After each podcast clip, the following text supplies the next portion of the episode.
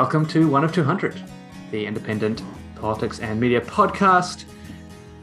I'm joined by a, a range of, of co hosts today. Uh, we've got Branko Marcetic uh, joining us, uh, standard co host for the podcast. Hello. Uh, we've got Paul Kelland, our economics expert. Uh, you may have seen him on the on the podcast previously, uh, or in some of the articles. Hey guys, how you going?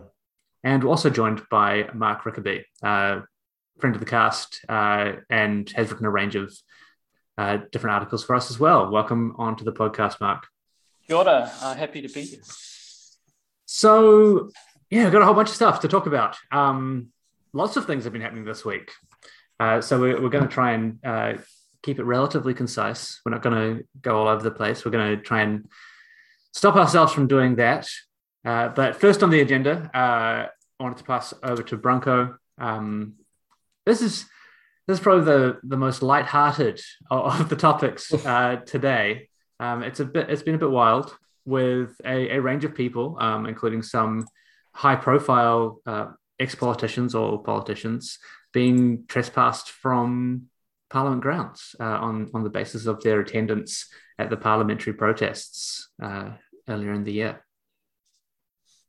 Yeah, I mean, you know, it's one of these issues that is, uh, it's both profoundly silly um, and and yet also kind of important because I do think that uh, I don't think we should take these things lightly when um, government power kind of gets used uh, to you know punish people basically for completely uh, for, for, for speech or protest. Um, I know people have different different views about uh, the the you know Wellington occupation, but I think we can agree that Winston Peters just going down and talking to them is not a uh, any sort of violent or inflammatory act. If anything, you could argue it was the opposite. Um, and so, you know, ridiculously, I find myself here defending Winston Peters, which I don't particularly want to do. Um, you don't have to defend him. You can defend the, the set of rights uh, and yeah and norms, right? Like we can. It doesn't have to be Winston Peters. He's just a he's a standard.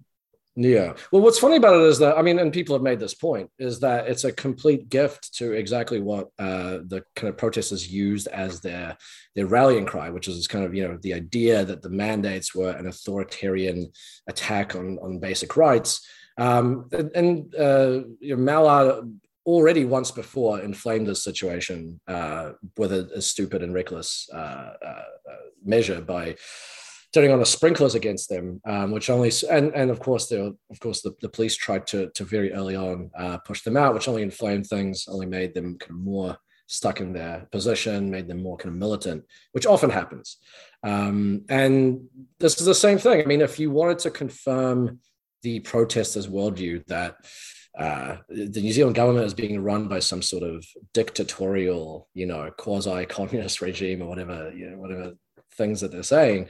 Uh, well, you've helped them out now because you've now banned a, a, a former MP um, for simply for the crime of, of being in that space. And there were lots of people in that space. I mean, there were journalists in that space. There were other politicians that went down. I mean, it's you know, it, it's I think self-evidently ludicrous and I think the fact that it's so ludicrous is clear, uh, and the fact that that basically, uh, from what it seems like, a wide spectrum of people condemned this as just stupid and self-defeating and pointless.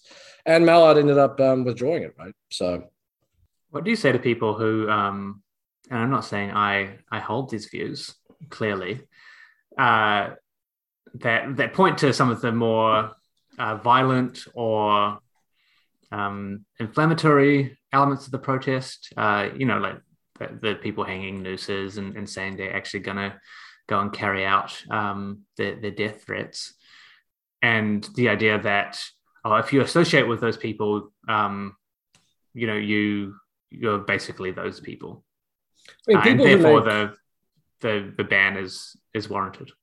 People who make death threats and engage in any sort of violence, uh, there's laws against that. I mean, you're not you're not allowed to do that anyway. So you can easily prosecute those people. The idea that everyone in the vicinity of someone who does something objectionable or violent or otherwise bad um, is, is, then falls into that group as well, is equivalent to them, um, is a pretty authoritarian sort of mindset. It's the kind of thing that Um, to take one example, you know, in the, in the United States, um, back when Donald Trump was inaugurated, there were massive protests on the, on the day of his inauguration. And um, at one point, there were uh, a bunch of people, maybe, you know, I think some of them were anarchists, some of them were just sort of people engaging in, in you know, opportunistic violence who decided to smash some store windows and, and hit cars and throw things. Um, and what they did was instead of uh, just going after those people and saying, well, you know, you break broke the law, therefore we're going to prosecute you, they said every single person who was in that general area in, involved in the protest, whether they were they were protesters, whether they were bystanders, whether they were journalists um, who were filming this and documenting it, all of those people uh, I, I, we're going to throw the book at them and prosecute them. And of course, everyone quite correctly said, no, that's an incredibly um, uh, dangerous and, and, and repressive way to deal with this. Uh, and it's clearly unfair and it's targeting people who had nothing to do with any of the violence. And, you know, I think we should be consistent in this and take the same mindset here. It does not make sense to say, well, if you are just nearby someone who threw, you know, who, who did a, a noose or you know uh, made some sort of threat that therefore you are equivalent to them um, that's an incredibly dangerous thing a lot of left-wing protests that we support there's all manner of inflammatory sounding oh slogans. never branko never you know i mean uh, eat the rich you know talk about revolution now to us that it sounds silly that you would think that that's an inflammatory or dangerous kind of slogan, we would say, you know, that's obviously that's just hyperbole. That's just kind of colorful language. But you know, I mean, the other the guys in the on the in the anti-mandate protests would say the same thing about theirs. And at the end of the day, um, you know, there's no real way to distinguish between you know what is just hyperbole and and and what is kind of real aside from you know when it really escalates beyond just speech and, and goes into something further. So uh, yeah I, not, not really a good i think precedent to set. Um, and not really uh, unless we we have no compunction with just kind of looking like hypocrites next time a, a, a left-wing protest that we support ends up you know occupying parliament or um, you know perhaps to, to get some action on climate change or, or to, to you know get some action on poverty. Um, I don't think really we should be making these kinds of uh, claims publicly and championing this. So I'm looking forward to the the hate that I will get for this uh, this take. I'm sure that's uh, that's forthcoming, but I really think people should um, should should take that seriously. There's you know there's unnecessary to to do this, especially for Peters. You know. Yeah, I was going to say, what do you think about um, and and just opening the floor here as well. Um, about how much that is a, a political boon to him 18 months out from uh, an election. I was, I was actually just about jumping about Winston because um, like I noticed in that um, recent Newshub poll that and, and I, was, I was kind of there was a poll previous to that I think it was Roy Morgan one where he seemed to or, or New Zealand First seemed to take a couple of points off ACT and I wondered if like him just being a bit more rowdy about you know our quote unquote authoritarian government sort of coming for him in all these various different ways, um, whether that had kind of boosted him in some way. Um, but the the recent Newshub poll, he was kind of back down in, I don't know, one and a half, two percent or something like that. So um, I guess that was a bit of a bit of good news for me that his kind of um, yeah his his antagonizing about these things hasn't really got him far. So well, yet anyway. I mean, he's he's kind of the master at, when it comes to election time um, causing a kind of media stir about himself and, and getting himself into all these headlines. Um, so we'll wait and see, I guess. But I don't know. What's your guys' take on it? I think the problem for Winston there is that he was in the cabinet when some of these decisions were made. Um, the stuff that happened in 2020 pre-election. So he's it's just the hypocrisy is so close to the surface there. It's he doesn't have that much room to kind of move on it. Um, yeah, but I mean, there's this kind of this sort of rule of New Zealand politics that you can never rule Winston out or whatever. But um, I did feel after that last election that was it, um, and I think um, it's very chaotic at the moment. And we did see with that stuff with Jami-Lee Ross and all that that there is connected to those protests. There is kind of this below the surface sort of political movement. The question of how connected that is to former New Zealand First supporters, I think, is, uh, is there's just it's not very many people, so it's kind of hard to say. I think what you said before, Paul, about um, people flipping between national and ACT and New Zealand First is probably a better explanation for for the possibility for Winston. But yeah, I don't know. I definitely wouldn't want to make any predictions there. Well, I also remember, you know, it's, it's a bigger issue than, than, than Peters. You know, I think we also don't want to uh, feed the kind of any sort of conspiratorial anti-government mindset that that existed in those uh, protests, and and you know that that beyond the protests that that I think um, exists uh, in in pockets of New Zealand. You know, I don't think we want to feed into that, especially because uh, what is the what is the the benefit of this? I don't really understand what it is. The, the protesters were already not allowed to be there anyway, um, so it's not as if launching some sort of uh, you know mass trespassing uh, notice yeah. is going to prevent protests from happening again. So it, it's really it's all lost with very little benefit to me. Yeah, absolutely. I think it, it's another example of something that I really haven't understood actually about the response to the protest. Is it, it feels very ad hoc. Like I, I couldn't see how that that um, that action the other day really related to actually any doing anything about what happened. And you know, I remember at the time people were saying, "Oh, there's going to be a royal commission." You know, um, that didn't seem unreasonable in the first weeks of March, right? But we've really had nothing. Um, mm. So I think there's kind of this vacuum of like what is going to be done about it, and things like this just seem they just seem like random, sort of ad hoc things that just happen that are sort of these reflexive responses. It just doesn't make any sense to me. Well, nothing had been talked about. Like it, it just it kind of just entered the news. Like, oh, we just traced possum dudes. Uh, yeah, two of them were XMPs. Um, oh wait, now everyone's saying we shouldn't have done that. Okay, now we, will undo it. Cool. See you later.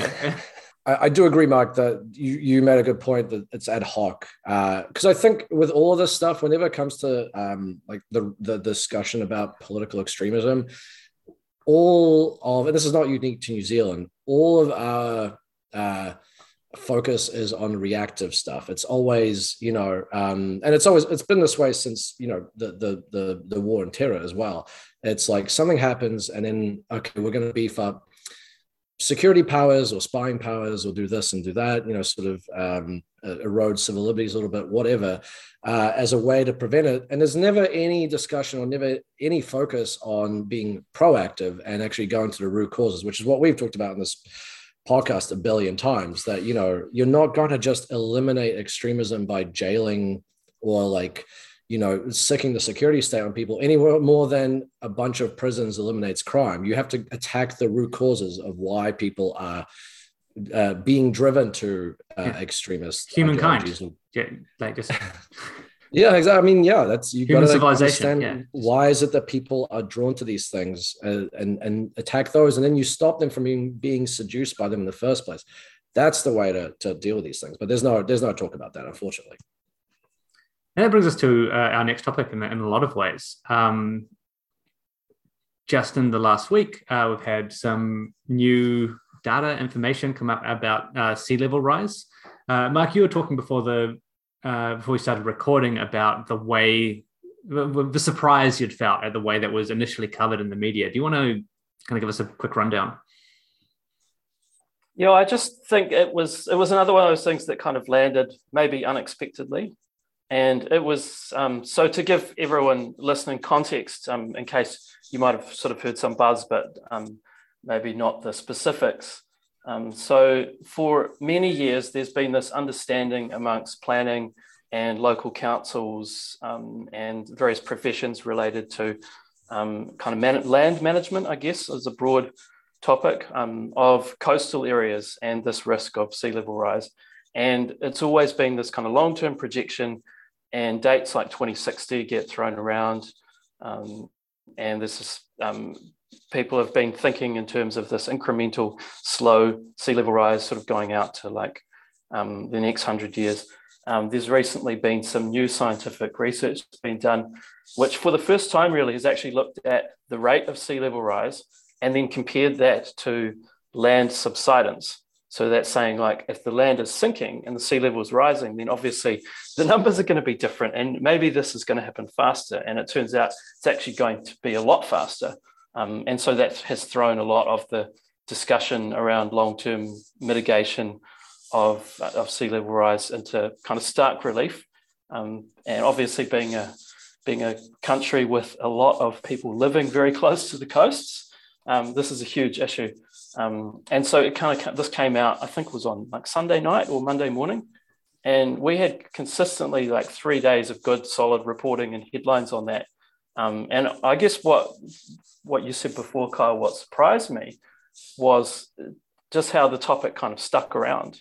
Um, and it, it didn't get sort of politicized, it didn't get um, turned into some sort of this versus that. Um, it was just kind of informative, but also I think it wasn't framed as like there is there's like a silver bullet answer or there's like um, there's one true way to kind of look at this. It was just like, oh shit, like we really need to care about this. And I was thinking, this is interesting because is this going to develop further? Are we going to see more in-depth discussion? Are we going to hear from the insurance industry? Are we going to hear from local councils? Are we really going to see this turn into like an ongoing kind of theme? Um, and then yeah, like Wednesday happened, and it sort of things went back to normal, I guess. Yeah, is that and you know we're we're running into local elections at the moment as well. You'd think, at least in some places, um, not not least Auckland, uh, that would be an important issue to, to be talking about. But as you say, we had we had a number of pretty good pieces of reporting on it. Um, and then I haven't seen yeah, I haven't seen anything since midweek. It's one of these questions about what is it about the issue of climate, which is easily the most important and urgent and, and alarming thing happening in the entire world. Uh, why is it that is consistently ignored or put to the side or you know just kind of um, uh, masked by kind of soft denial um, and and you know i think there's several different possible explanations i don't know what, which ones they are or whether it's a combination of all of them you know perhaps it's something to do with the human uh, refusal to kind of face up to uh, really terrible things perhaps it's something to do with the fact that politicians it's a lot easier for them to uh, ignore the issue and kind of you know stay on their kind of particular hobby horses and talking points. Um, thing is, Branko, that you're talking about something that's happening in hundred or two hundred years, but yeah. right now there's a cost of living crisis, and why aren't you doing anything about it? well, I mean, the cost of living crisis is a serious thing, and uh, and but the thing is, you can you can deal with both, uh, and you have to deal with both. Yeah, and, and I, I would I would argue dealing with one is also dealing with the other. Um, you know, I think it's only through giving adequate government support, creating a kind of uh, uh, uh, a compassionate society where we have a comprehensive safety net that that basically catches people, you know, when they're in the midst of disaster and all manner of other things that you're going to be able to sell people on um, climate measures. Because at the end of the day i mean that's all the worse that these things get that, that the sea level rises get that, that these disasters or this flooding that we see um, in new zealand and, and across the world is the worse that gets the more people are going to be affected the more they're going to actually rely on the government to, to actually help them out. Um, you know there won't be a lot of individualists rugged individualists in uh, you know 10 20 years time. Well there's this thing as well it's like this inability or and less charitably, just and just complete unwillingness to see any policy framework as being anything other than a single issue. Um, and one of the other big, uh, I guess, climate related stories or, or uh, narratives this week was around funding for cycleways and um, and public transport uh, infrastructure. And the entirety of the media just like lost their shit about it. And like almost without fail you know we had people on um, on the breakfast channels live on television just sniggering and laughing and like yelling about this, this $2 billion um, that's being sent over a decade. It's this this tiny proportion of the overall transport budget. Uh, and you see this happen every time there's any spending proposed for something that might have a climate impact. Um, with, with no no thread drawn between the, the two things. Um, just talked about in and attacked in total isolation um, and completely disingenuously with the same bad faith comparisons and attacks every single time. Um, but it seems like the entirety of our, our media class, at least those that are front facing to the public, uh, are being enabled or editorially uh, directed to to run this shit. Yeah, I got Yeah. a real sense of whiplash this week, just from from the contrast of those stories earlier in the week, looking at that thirty year horizon to this cycle cycling thing. Um, it was just, oh, it was just like, I think it really says something about like like you're saying, Kyle, about how the media operate, um, and and you know they love to like stir up something, some kind of feud around like cyclists versus motorists or whatever it is to kind of grab headlines and not actually connecting, like you say, a relatively small amount of money for a really kind of pertinent issue. Um, but then you know that they they try to shrink the issue down to you know greedy cyclists want their cycleways or whatever. Um, and not actually with a wider scope of you know what okay why why do we need to uh, you know shift um, to different modes of transport and what's that going to do and how's that going to interact with all these And why is every other like major OECD company country like pushing out that policy as fast as possible um, across the world? Like I think France is just doing it, like just like cutting down roads, like and just like making miles and miles of um, of cycleways because they know that they're going to have to make a mode change. I've when- never uh, experienced. I, I, maybe this exists in other countries. I've not seen it where uh, cycling has been turned into a weird culture war issue. There's a little bit of that in the states, a little bit, but for the most part, I mean, you know, it's not no one. The rage against cyclists, that the temerity that someone will get on a bike and use that to transport themselves instead of a car, it, it it has no comparison anywhere that I've seen as it does in New Zealand. Uh, and I don't know, maybe maybe the right has been very successful, uh, particularly you know Talkback Radio, which of course uh, relies for its existence on people to continue driving cars. Uh, so it has a bit of a built-in incentive there to, to make people pissed off about this. But this idea that that kind of like uh, uh, drivers and cyclists are two different classes, two different almost species who that, that cannot coexist that simply you know uh, uh, uh, inevitably going to butt up against each other it, it's really bizarre and and yeah it may well speak to just the success of the the right in new zealand at kind of turning The it into this weird I wedge think. issue what's that sorry the AA. We've got a, we've got an incredibly powerful um, like automobile lobby here, uh, and like I think one of the really indicative things of of that kind of rage that you're talking about, Branko. Nowhere else in the world do I see, and, and I use the term regularity here relative uh, to you know everything else, but the regularity of what you like could could probably just call attempted murder of cyclists by motorists.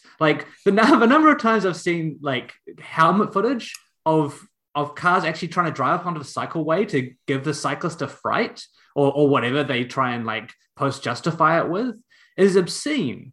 Like just the most insane stuff. Or trying to door um, cyclists and, and shit like that. You know, like Mm. this is the, like the culture that exists here, and I'm, you know, I'm sure we no one has been we all- prosecuted for this shit.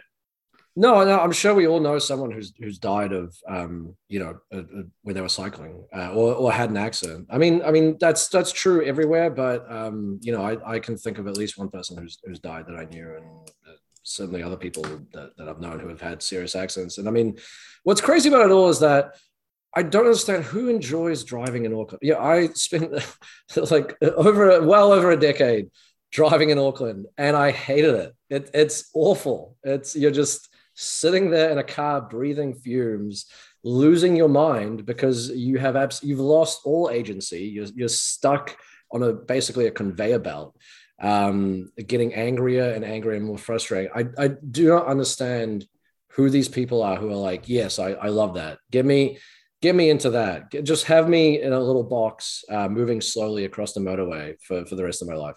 Just just to maybe segue this to the next um, topic, I was also um, kind of interested to see that uh, there was the infrastructure commission report that came out kind of earlier in the week, and then immediately following that, there was Grant Robertson's budget speech, and like the infrastructure commission report was like, we need to spend a fuck ton more money on infrastructure because it's all crap, uh, and then uh, the immediate response um, from Grant Robertson in the budget. Well, I mean, obviously this has kind of been planned for some time, but uh, it was essentially a capital expenditure freeze, um, debt limits, like very conservative. We're not actually going to really invest in the things that we need to. Um, yeah, so people are probably going to be sitting in cars and you know for a long time to come.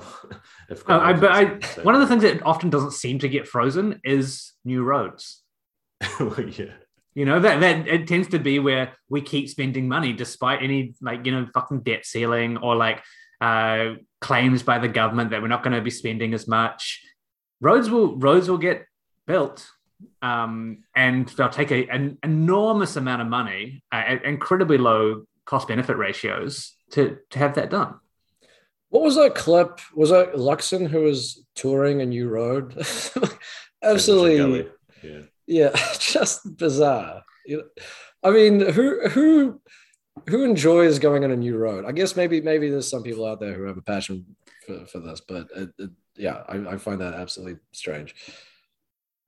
Yeah, that does um that does segue us, uh, Paul. Um, we are talking earlier in the week, um, Mark and Paul, the, the two of you especially, uh, about some of the discussions around uh, not only uh, Grant Robertson's uh, budget uh, signaling, but also the, the you know it pops up every few months. Um, this discussion about a wealth tax. Uh, Paul, do you want to give us a, a, quick intro on on what's been happening? Yeah, sure. I think it's kind of useful to look at um, a bit of a series of events as to how this has cropped up again because um, it, it kind of grounds the, the context for the uh, what I think can only really be described as kind of a media punditry circus that's kind of erupted around it again and then fizzled out later on in the week um, for reasons that will become obvious. But basically, um, uh, the revenue minister David Parker gave a speech around uh, you know tax and um, the wealthy and whether they you know are, are, paying their fair share in tax even under the current kind of setup. Um, and he gave the speech uh, about ten days ago, and then um, you know right at the start of the speech he you know, the very first paragraph, he kind of said, uh, you know, people who are coming here expecting us to be announcing new taxes are going to be disappointed. We, we have no plans to do tech. Like he was really foregrounding the fact that I'm making the speech about the tax system and the fairness of the tax system, but don't worry, Labor are not going to implement new taxes. That's not what we're about, etc. Um, and then, so of course, after this, you know, questions start to come up to the prime minister and other ministers around whether you know the government are going to implement new new taxes. Um, and there was, the, I think, the thing that kind of set it all off was Monday morning. The prime minister was on the AM show, and Ryan Bridge uh, was asking her about this. And I, I watched that interview, and I actually thought that, you know, she Jacinda Ardern didn't really create any new information in terms of her position on tax. Um, but it sort of got spun that way. Uh, and and if you actually watch the interview and what she said, rather than kind of read transcripts or whatever, and how she was responding to the questions, I think it was quite obvious that she was saying, no, you know, none of our positions have changed. Uh, I've ruled out a capital gains tax for as long as I've, I've been prime minister, and, and then where where the kind of speculation came up was whether she, she also ruled out a wealth tax in 2020, right, when the Greens had proposed it as part of their election campaign, and she was asked about it. Um, and, there was some speculation in the media as to whether she'd reverse that position basically and said, oh, we're not going to do it this term, but we might do it next term because David Parker's doing this investigation into the wealthy and their taxes and so on. And so from there, it escalated to the point where um, in uh, question time in Parliament, uh, I think it was on Tuesday or Wednesday, of course, she got asked by all of the um, National and ACT MPs whether she would rule out a wealth tax. And of course, she did uh, because it was never her intention. It was never it's never been Labor's intention. And this is this is the thing that I find so bizarre is that there's all these headlines as to oh you know is a wealth tax on the way or a wealth tax is definitely on the way um, and but you know all you need to do is look at labor's record for like the last 10 years uh, and their you know their complete like reluctance to do kind of anything in this area to you know even slightly more like fairly redistribute income only like a slight increase in income taxes for like the most richest. Um, and yeah, that's that's all the kind of grounding that you really need to see what's logically going to happen here. But instead, you know, our media sort of drum up all this, um, yeah, all this furor about what's what's coming down the road. So yeah, I don't know whether you guys got the same impression, but what was interesting to me was that this is maybe the first time I've seen this, um, or at least it's rare enough that I can't think of another time.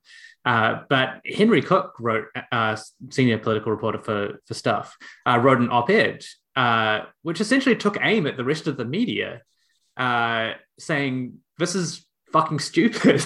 like we can't we can't be doing reporting in this way. We're just like constantly yelling at people to rule stuff out. It doesn't make any sense. We're like so far out from 2023 election. We can't like it, it, it's okay to ask stuff like closer to the date when people want clarity around what they're voting for, but to try and get people to rule out things for the entirety of their lives, which is what it's escalated to essentially, uh, is is just ridiculous and doesn't help anyone. So, yeah, I, I think you know we, we, we do get this conversation a lot, but it, it was definitely it escalated so quickly this time uh, in a way that I hadn't seen before.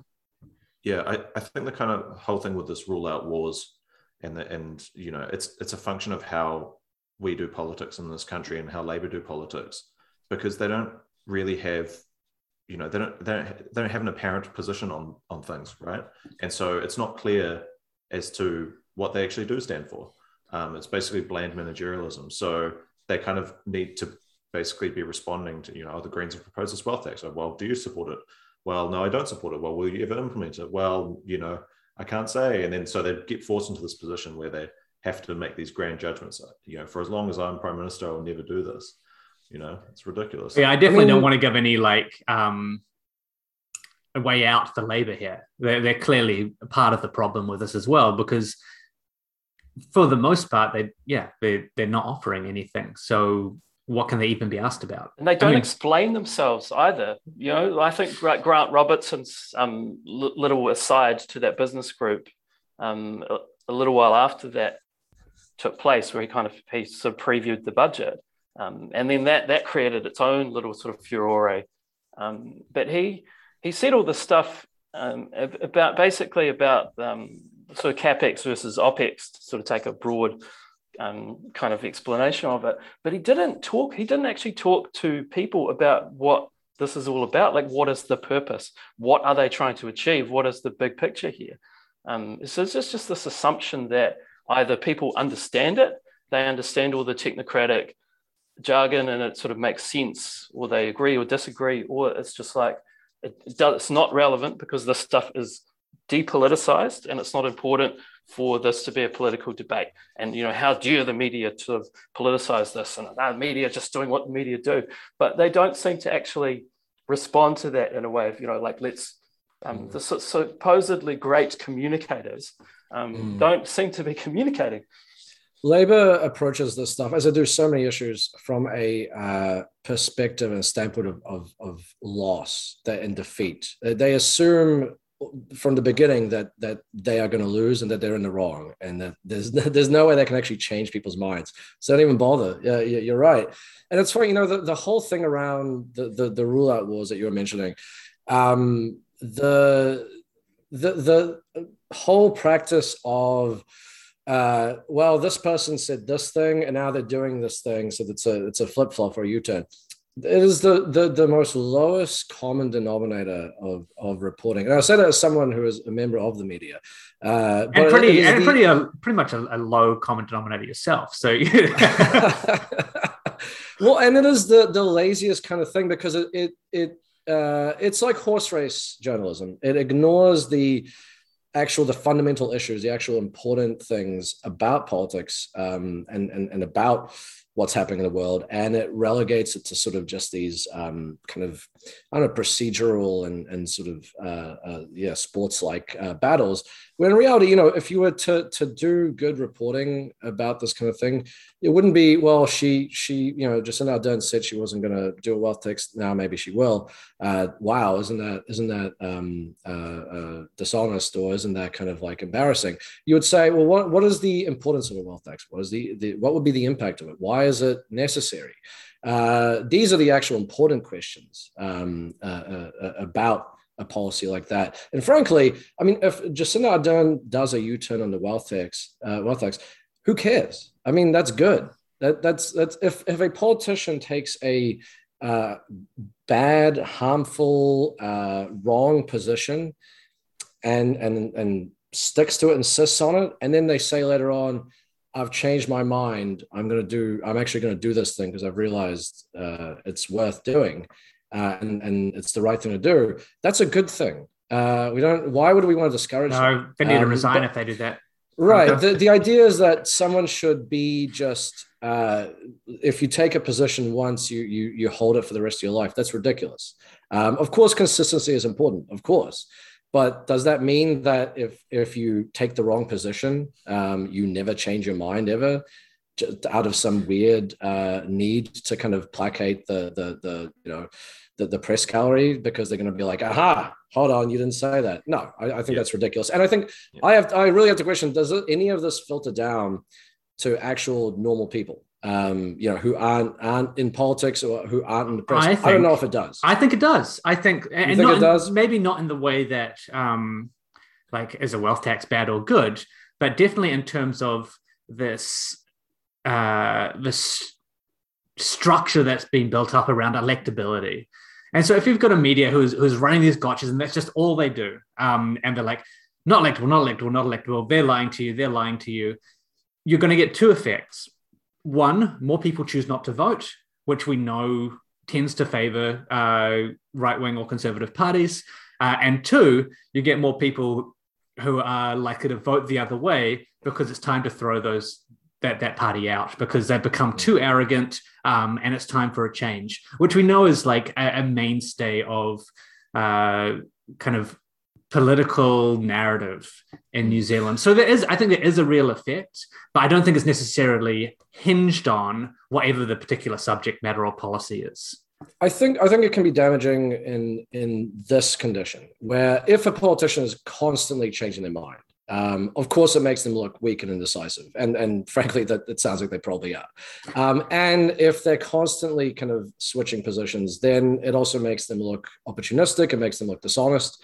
So I think it can have a damaging effect there. However, I think you know in in the case of Ardern, in this specific instance, where uh, would people really be angry? really if she turned around and said all this stuff that i said i was going to rule out over the years uh, uh, when i was politically vulnerable and, and worried that it would cost me elections of course she wouldn't say that part out loud but of course that's a subtext Even if she did, that would be great. all this stuff, all this stuff that I ruled out. Actually, I'm going to do it. Um, and you know, the, this, these are popular things, whether it's the wealth tax or you know, uh, uh, uh, uh, free dental care, or you know, that kind of thing. Once people start to feel the benefits of these programs, uh, do, is anyone out there really going to be thinking, well, you know, I'm glad that I don't have to to shell out thousands of dollars to to fix my my horrible teeth uh, that that that I wasn't able to get care for before. But um, you know, I am a little upset that that Ardern kind of uh, flip flopped on this. No, of course not. Um, I, so you know, I think I think you're you're right. I think it can have an impact, um, but I don't think you know Ardern's not been Yeah. some sort of serial flip flop. But if anything, the flip flopping she has done is on the fact that she ran on a transformative uh, platform um, and, and a platform of kindness several times, and then she's uh, completely betrayed that. So you know, I, I think actually there's an argument that it would probably strengthen her. Oh, I agree Um, with you on that. yeah. Mm. Yeah, I, I think yeah, I think both of you are uh, right in in um, you know in what you say. Um, and and I think one thing to follow on from what you were saying, Branko, with the capital gains tax, there was like another poll that just came out in February, uh, and it's now even more popular than ever. It was like fifty five percent of people support it, and thirty two percent of um, something of people disagree with it, and there's another kind of ten percent or so undecided. So. Um, and, and kind of another example of this, I want to just compare like Labour's politics to how National operate in this kind of space. And, and this is where I think Labour fall into the trap of like, you know, feeding into this game, uh, but more than um, what National do is that John Key was elected in 2008, right, on the on a promise that he would not raise taxes. And then what do they do? Several years later, they immediately raise GST. Uh, and then what happens after that? They're re-elected again. Um, so I think kind of to your point, Branko, is that when when politicians actually just say, you know, this was my position before, but you know, these things have changed. We need to address these. I'm not saying that we should raise GST and, and do what John Key did, but that's just an example of um, how they operate compared to Labour. Um, but yeah, quite rightly, Jacinda Ardern could could say, look, obviously um, the policy like capital gains tax has changed in popularity. We've had 30% house price growth in the last you know 12 months, completely unprecedented. You know, we have to we have to do something.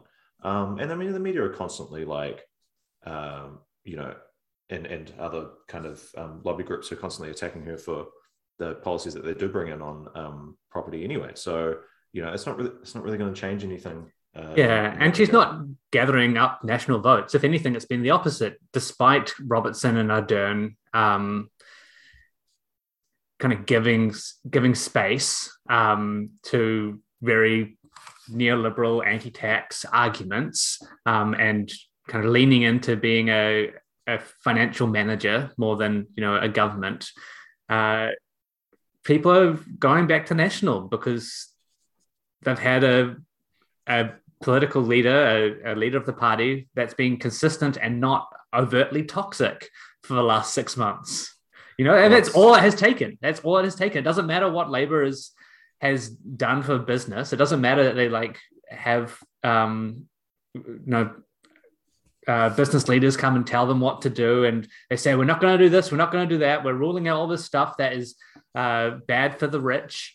Um, you're not getting those votes, dude. Exactly. Yeah, it's kind of a revision to the to the norm, really. And it was interesting when I was looking at the um, that recent Newshub poll. If you look at it, if you look at the previous Newshub poll from before COVID, the, the last one kind of before COVID really became a big pertinent issue in New Zealand, um, was back in kind of well, it started 2020 basically. It's, it's pretty much exactly the same uh, in terms of where all the all the parties sit, um, which I thought was quite a interesting anecdote uh, around kind of how things have kind of reverted in a way, and, and particularly in terms of like national and Labour's um, voting base. But one other thing I just before I forget that I wanted to um, talk about Branko in, in, terms of your point around the substance of like this issue around the wealth tax. We're we're focusing on these rule out wars and not actually what the substance is. Um, the thing that kind of started all this um, and um, what uh, David Parker's response about the tax system was in, in response to was um, a Treasury paper, and I just want to read this this particular little stat. So in this Treasury paper, they, they did some analysis on high wealth individuals who are people who are worth more than fifty million dollars.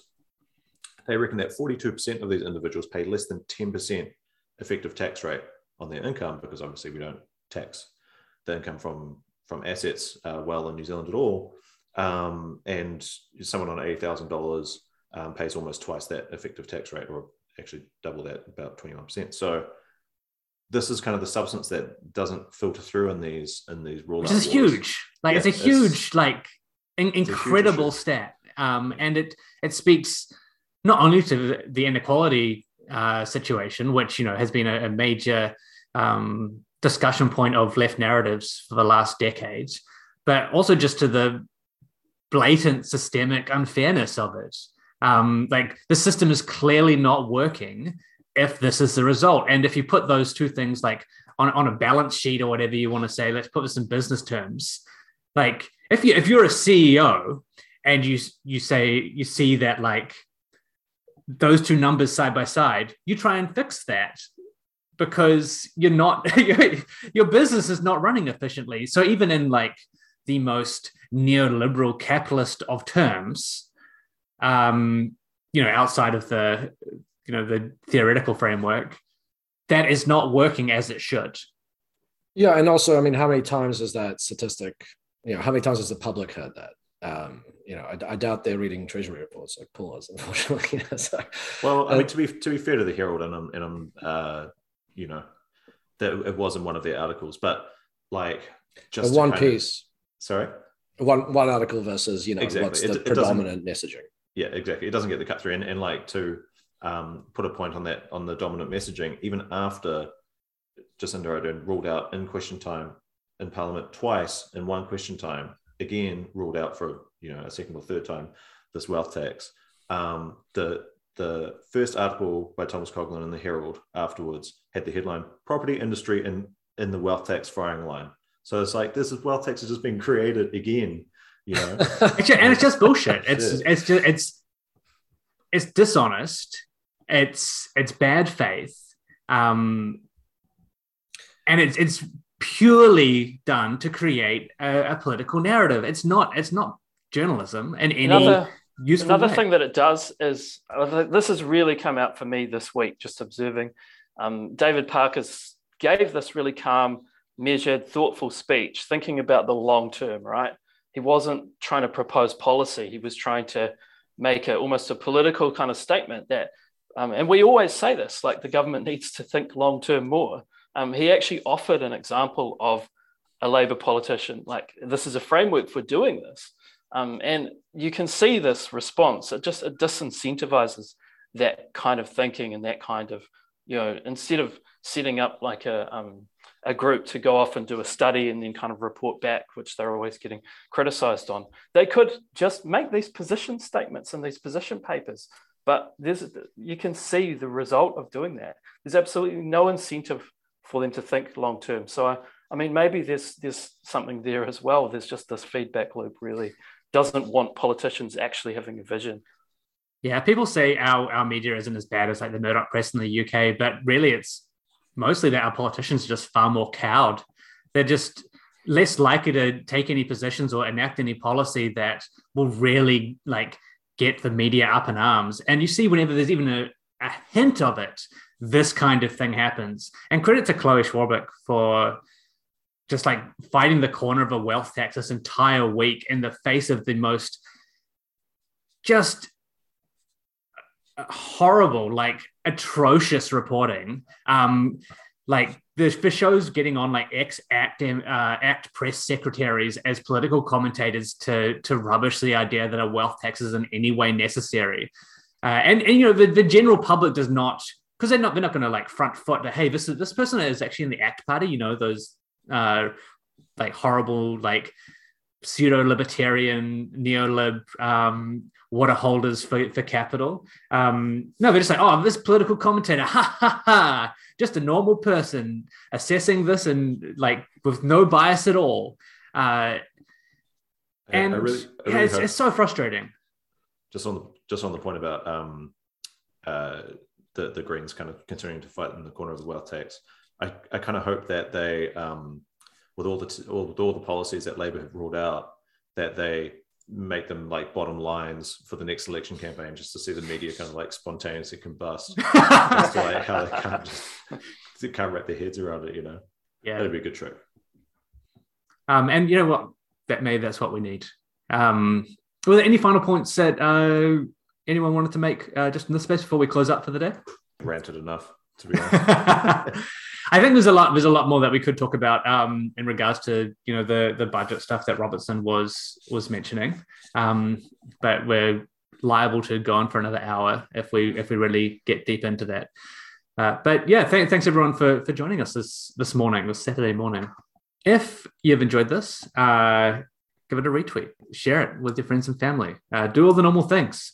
Give us five stars. I saw someone had had knocked um, the top review off, so Philip is no longer uh, being congratulated um, in the top review. Let's try and move that a few more down because it is still visible.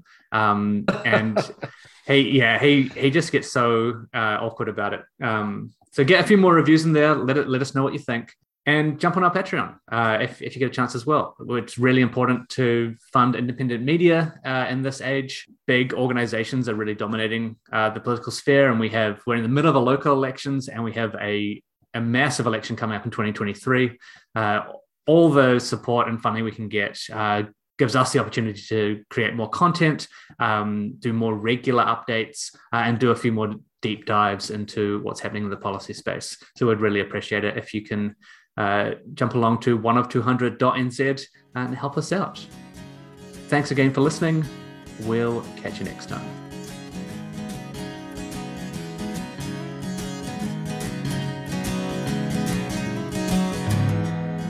relentless routines, the dying embers of your dreams.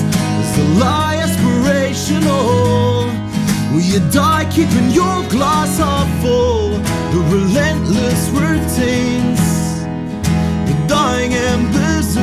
your dreams is a lie aspirational. Will you die keeping your glass half full? You don't hate your nation, you hate nationalism. You don't hate your nation, you hate nationalism.